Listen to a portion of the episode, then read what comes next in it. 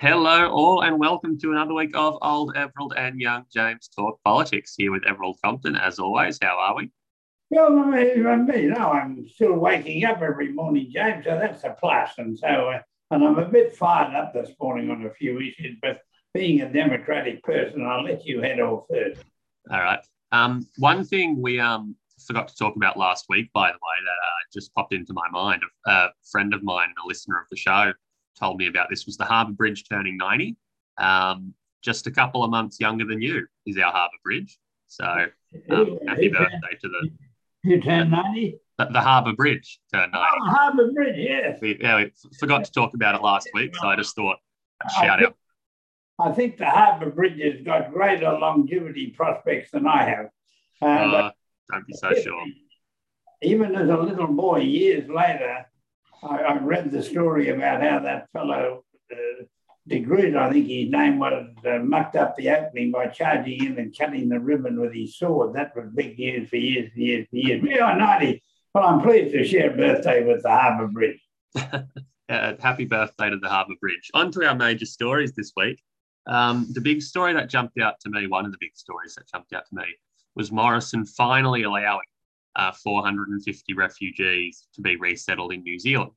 Uh, this was a deal John Key, the former national New Zealand Prime Minister, proposed way back in 2013 um, to resettle refugees that we're keeping in immigration detention um, in New Zealand.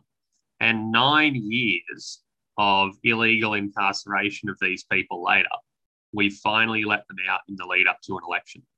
Um, the federal government that the Novak Djokovic saga obviously cast a lot of light on the treatment of these refugees that have been in, in detention for nine years straight.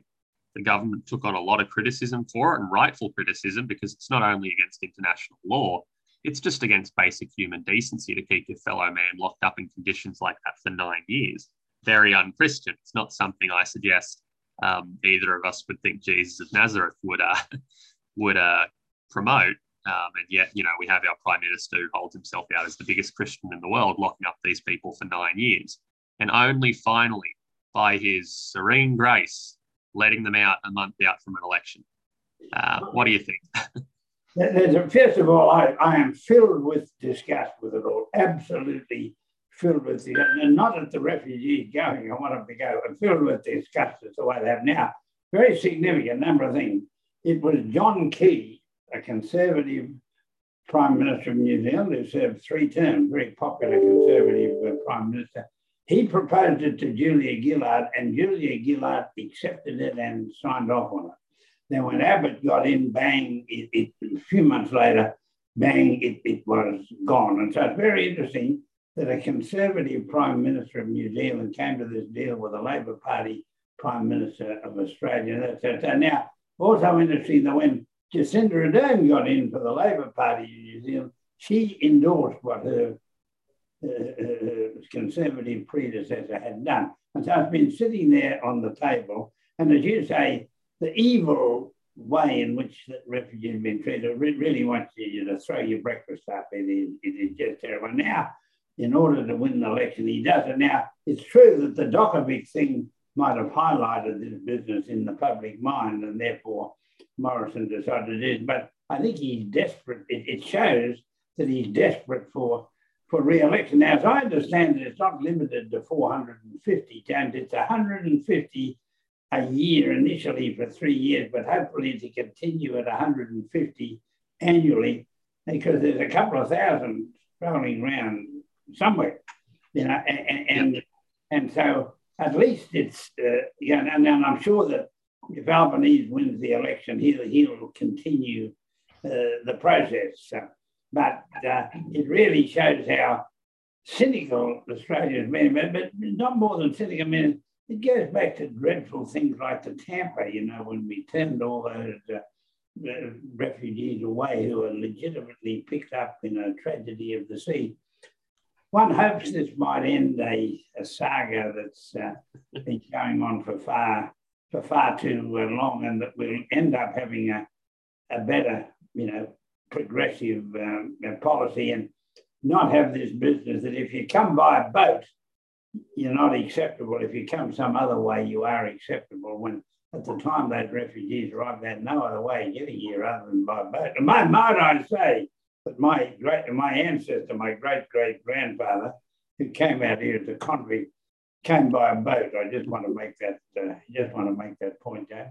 Yeah, and I mean, um, yeah, Morrison or the Liberal Party's purported justification for tearing this deal up, well, not tearing the deal up, but leaving it on ice for nine months, uh, nine years, geez, was allegedly that if we allow, if we resettle these refugees in New Zealand, it will fire up the people smuggling trade again. We can't have that. Um, I, I put to the Liberal Party and I put to anyone, uh, you know, who with with a decent soul that these refugees who come by boat, um, you you what situation do you have to be to want to go on to a potentially leaky, overfilled, overcrowded boat with someone you've never met before, who, you know, with no legal duty of care, no contract, no enforceable promises, who's just saying, yeah, I can take you on this crappy little dinghy from this port in Indonesia, this port in Sri Lanka, this port in Cambodia, all the way to Australia. Like, what, how desperate do you have to be to get in this situation? And then here is our government, and governments of both stripes have been terrible to so called boat people over the years. But you have to be in the most desperate and dire of straits to even consider that as an option for seeking refuge. There has to be pretty much no other choice before you get on one of those boats. And yet our governments have treated them as subhuman, as a second class of people, not like a, like a third, fourth, fifth class of people. Just they've treated them like dirt. And it, it's so sickening. And I saw a great quote, um, a great post somewhere on Twitter this week. And they talked about how the, the lack of rights that these refugees have indicates to you how the government would treat us if they thought they could get away with it. Um, and I think that says a lot. Well, it doesn't look as if, can I just add, before we move on, I mean, I, uh, I don't think this is going to do gain Morrison one single vote. He probably lose a few for the sheer stupidity. But let me tell you, I had lunch with a fellow on Friday whom I met for the third, I mean, in amongst other people, and he was in charge of the, the border, the, the Air Force part of the border force up there looking for uh, in Darwin for years. He'd been back a few years. And he reckoned the border force were bored out of their brains flying around trying to find boats that weren't coming because we'd scared them off. And he said that whenever they found a boat coming towards Australia, which is about once a year, the excitement in the ranks of the border force was enormous. Their boredom had been broken. They actually finally found a boat and they go back to the pub and get sloshed. We actually found a boat. And so the, the whole border force thing's been a joke as well, hasn't it? Ah, dreadful. One, one, of those things. Well, let's move on to brighter things, James. Uh, what, what have you got to talk about, uh, you, you, know, to be next? The Solomon Islands and China has got to be a bit of a thing, and hmm. Well, so China, China and the Solomon Islands, uh, Solomon Islands being a nation in Melanesia in the Pacific Islands, uh, announced they were strengthening their defence and trade ties um, this week. And I mean, to me, the big story here is not um, China strengthens defence ties with Solomon Islands. The big story is Australian government negligent in supporting Pacific neighbours for past 20 years so Pacific neighbours are forced to turn elsewhere. Um, I mean, one of the most galling things I've ever seen was at some summit. Um, Tony Abbott, Peter Dutton, and Scott Morrison all having a laugh that Pacific Island nations won't be here in 50 years' time with the rising sea levels. That was funny to them. They had a bit of a joke about it. Um, and our foreign policy in the past 20 years has been reflective of that. We've offered no support to Pacific Island nations. We've left them behind. We are the economic superpower in our region. We have so many less um, advanced economies in our region who could do with so much human aid, so much international aid, so much support from us. And we've done nothing for them. And so, of course, they're going to turn elsewhere. Of course, the Solomon Islands are going to look to China, who's promising them money and economic involvement and defense pacts and these sorts of things. Um, because, simply put, we're, we're no ally to the people of the Solomon Islands anymore because we we ignore them. Well, look, it, it's cynical. Well, I keep using the word cynical. I must find a better word in the, uh, you know, in the language. But I've, I've, been, as you know, I'm an old bloke, and I've been visiting the Pacific Islands now for 60 years. Sometimes on business in my earlier days, but most often on holidays with Helen and I. We've been to every one of the Pacific Island nations except Kiribati. Uh, you know, it's a bit hard to find. But anyway, uh, uh, and not the sort of place you want to go to with the waves lapping up at your hotel door. But but uh, uh, the, the, it has been obvious over all those years that Australia has been neglected and that other nations have been coming in and doing things, and the presence of China just grew and grew and grew. Now, a couple of years ago, just before COVID hit and stopped the travelling, Helen and I were in Tonga. Lovely people in Tonga, very peaceful people, and not an ounce of belligerence in them very, very fundamentalist Christian nation, they have signed a big deal with the Chinese, and you, you go around the, Tonga and you find uh, uh, this road was built by the government of China, and the Chinese embassy downtown in the capital of Nuku'alofa is the biggest building in town, and it's a good-looking building. And we got invited uh, by the Chinese ambassador. Uh, somehow or other, we got invited, and we went along to a reception he held with them. They flew some dancers all the way out from Shanghai to perform around the islands, and so we got invited uh, along. And I drank Chinese uh, alcohol, which I don't, uh, you know, recommend. There's, they're no threat to the Scotch whisky trade, I can tell you. Uh, and, and we had a lovely evening surrounded by Chinese officials, Chinese army Chinese everything, the Tongans there clapping and cheering. Now, we were the Aussies there. I was representing the nation in the thing because Morrison didn't even know what was going on. And, and this is how stupid. And you go to Samoa, you find there's everywhere. There's a Chinese, and if you don't find a Chinese president, you find a Japanese one. Uh, you go over to, to um, uh, Vanuatu, and the biggest plantation in Vanuatu is owned by the Japanese. Where's the Australian investment? It's not there. So the whole thing is, is, is dopey stuff, isn't it?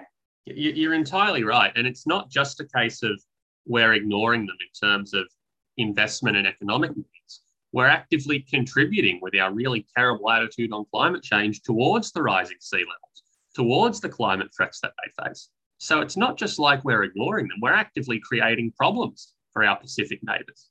And it, it's disgusting. Like, look, all, all power to the good people of the Solomon Islands for accepting this economic benefit from China because we're not giving anything to them. Um, you know, I hope this is a very prosperous deal for the people of the Solomon Islands because we're leaving them in the lurch. And to be honest, I know it's people will say, you know, it's worrying that China will have more seaports in the Pacific, blah, blah, blah. But to me, motivation, potential motivations for it aside, I'm very happy to see a country stepping up and filling the void where we haven't because the people of the Pacific Islands are people too, just like you and me. Um, and, you know, when we leave a hole in the support for these people, someone does need to step up. That's so, true. The Solomon Islands, not that Morrison would know, is very strategically placed at the end of Papua New Guinea there and, and, and, and close to Australia and uh, launching off pad for that. I've been there several times. I I carried out a professional assignment there uh, uh, for the government there years ago, and, and, and I got, a, you know, there, there, there is enormous poverty around the place. And if the Chinese, by being there, start building things and doing things and build up the local, why the hell wouldn't you do it? So I wish the Solomon Islands well in that there from China. And, and, and I don't think that China's going to put any rockets there to go firing at us. They just want to have a presence, a fairly dominant presence in yep. the Pacific and just tell us to base exactly. it's about, you know, know where it is. And so, you know, that really goes on. Now, look, James, uh, the, the uh, uh, just moving on, you know, from how we've mucked that up, Parramatta and uh, the, the ALP in Parramatta is, is, is reportedly uh, trying to get uh, one of Kevin Rudd's staffers endorsed as the ALP high profile ALP candidate, and he happens to be, you know, a very competent bloke. He does happen to be that. But you've got a local uh, ALP that's been fostering candidates, and they've got three good candidates and who, who would represent the ethnic elements of the Parramatta society.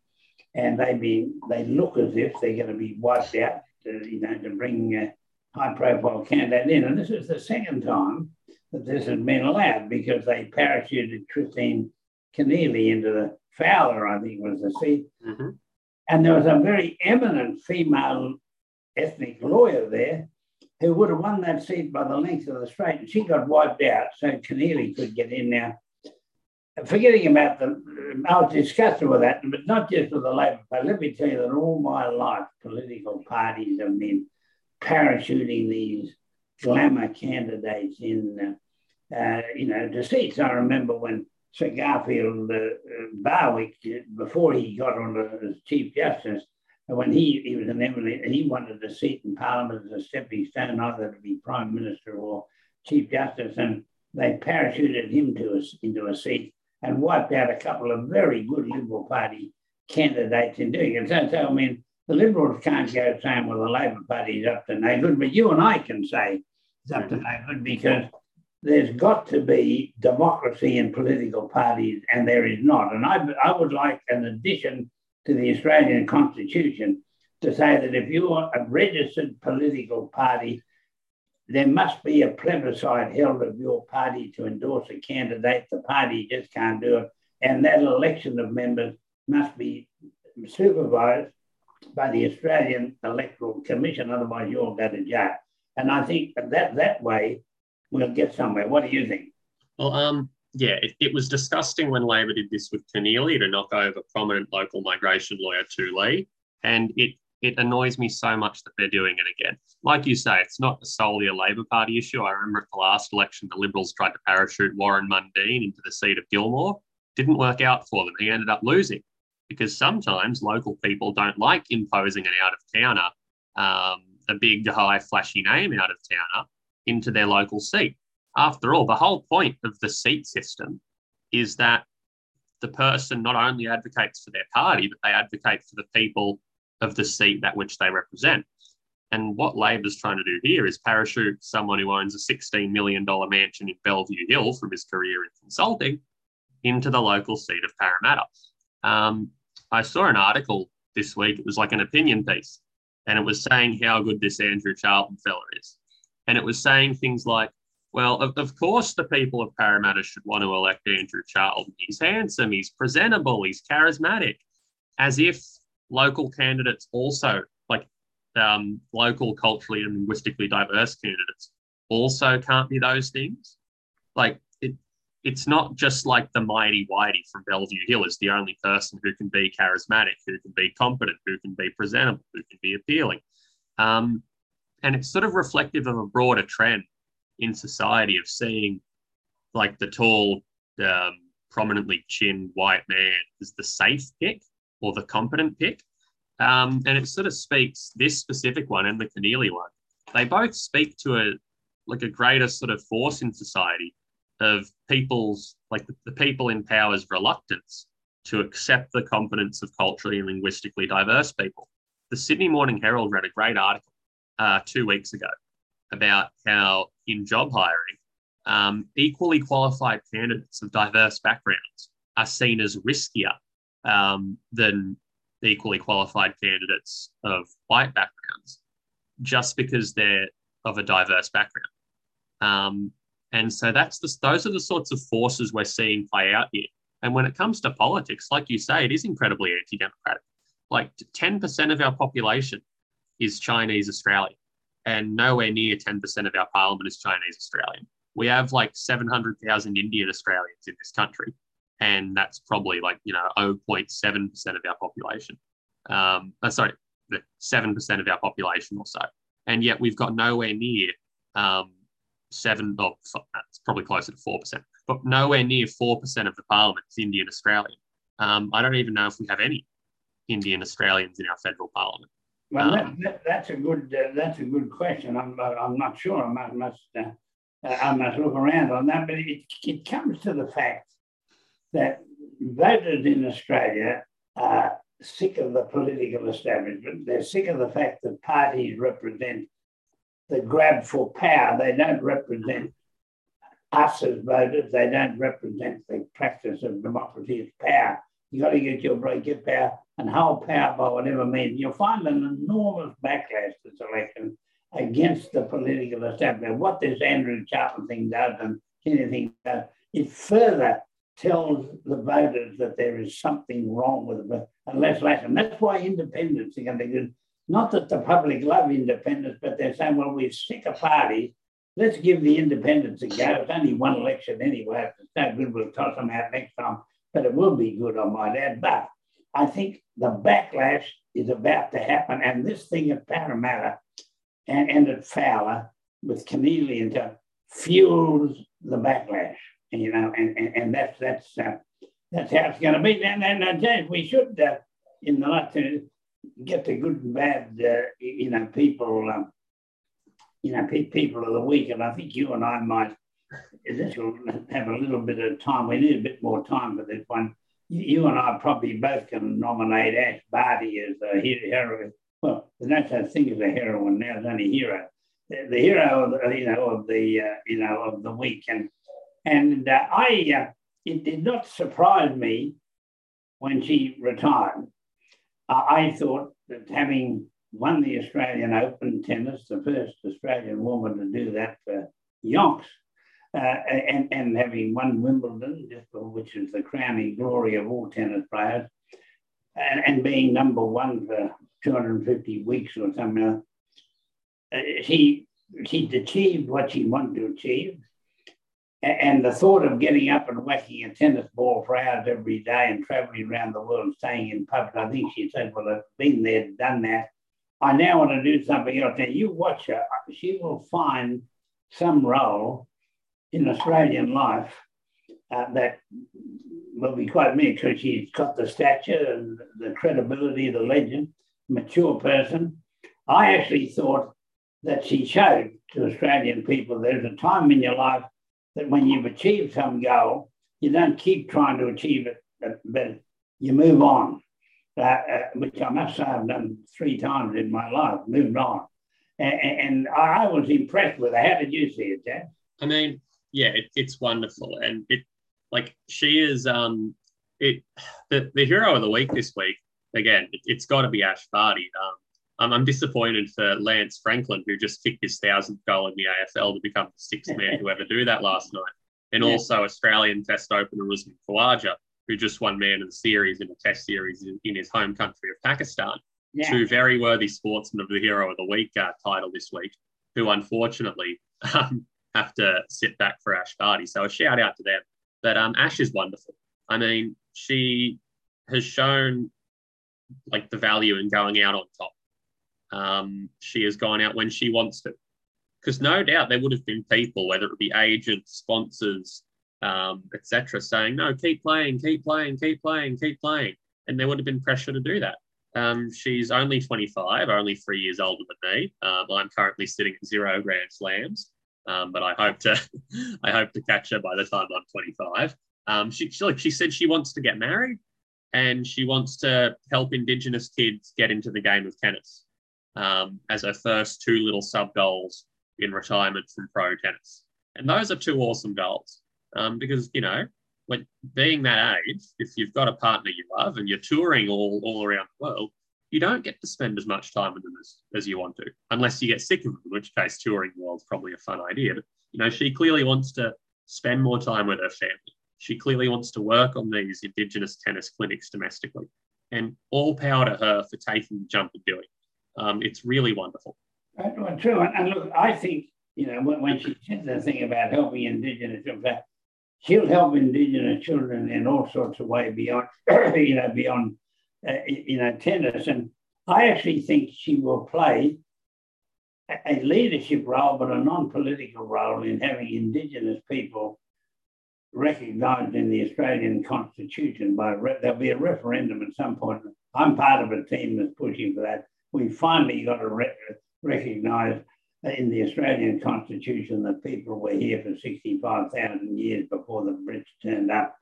And there be, and she could be a non-political person who simply says, uh, uh, "My people, you know, deserve this recognition." and a lot of Australians would uh, agree with that. It wouldn't be a, it, it wouldn't be a political uh, thing at all. And look, uh, and just, just as a bit of an aside, I went on Twitter yesterday. I didn't get much of a run with it, it was too ridiculous. But I said, look, Ash Barty won't do it. But if we can talk Ash Barty and running into this as an independent in the seat of Cook against Morrison, that she'd get 90% of the vote, uh, you know, and, and I, I only got a dozen people, but they all thought it was a good idea because everybody knows she's not going to do it. But actually, she'd not only get 90% of the vote, the other 10% would be informal. She'd wipe him out, you know. what do you think? Oh, I'd love to see that. Love to see Morrison get wiped out in his own seat. Um, that would be wonderful. But um, who's who's your zero of the week, Ev? Well, you know, the, the, you can find zero. I mean, you've got to, you know, it's very hard to go past, uh, uh, you know, Putin as the no hope of the week. But really, I was again disappointed uh, with NATO. And, and, and you and I have debated this over and over. You know, and, and I was very pleased that Zelensky actually, in, in his video link with him, actually tore them apart for how they weren't really stepping up to the plate. You'll note that he he gave up the no-fly zone. He's worked out they're never going to do that, and, and but he, he, he pointed out how deficient they were and all sorts of other things, and and I still think uh, they're not, uh, you know, back. So my my no hope is that we can NATO, uh, you know, you know, in, you know, in that uh, that regard. Where are they? Get serious with this thing. Uh, you know, and when you see the plight of civilians in Ukraine, absolutely gut wrenching. But uh, anyway, uh, so NATO is my crook of the week. Now, who are you got, man? Um, so I've I've gone across the Pacific to America for my zero of the week, and I've um I've gone a very niche one. I've picked the the wife of U.S. Supreme Court Judge Clarence Thomas, oh, yes, yes. Thomas. Now, again, the, the U.S. Supreme Court has nine judges they're all very partisan and political in the US. We're, we're very lucky here to have a fairly non-partisan high court. The US Supreme Court is basically another arm of government in the political sense. And the wife of Republican appointed Judge Clarence Thomas, Ginni Thomas, it came out this week that she'd been sending text messages to um, elected officials during the 2020 election aftermath, trying to convince them to overturn the election results in favor of Donald Trump. So this is the wife of a sitting Supreme Court judge, the judge on the highest court in the land. Yeah. Trying to interfere in the political process and get the election overturned undemocratically. Um, that's sickening.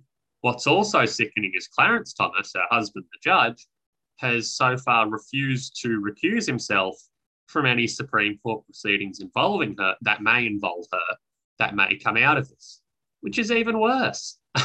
it's well, two, uh, things here, two things here, James. First of all, Clarence Thomas himself was a, a, a, a very controversial appointment to the court. George, President George H.W. Bush, G.W. Bush's father, appointed him because he wanted to, as all presidents do, stack the court with someone of their uh, of their political persuasion, and he got in in great controversy. And in far as I'm concerned, he's a very ordinary Now, his wife should have been sensitive to the fact she married to him, but you come to the point that a woman, it, it, life cannot be dictated by what a husband does. Now, I, I'm agreeing with you that I think she's quite stupid, but a woman is entitled to her own opinion, irrespective of what her husband does. Now, if I think eh, if, if you took a poll of Australian women at the moment as to whether if their husband is in a responsible position,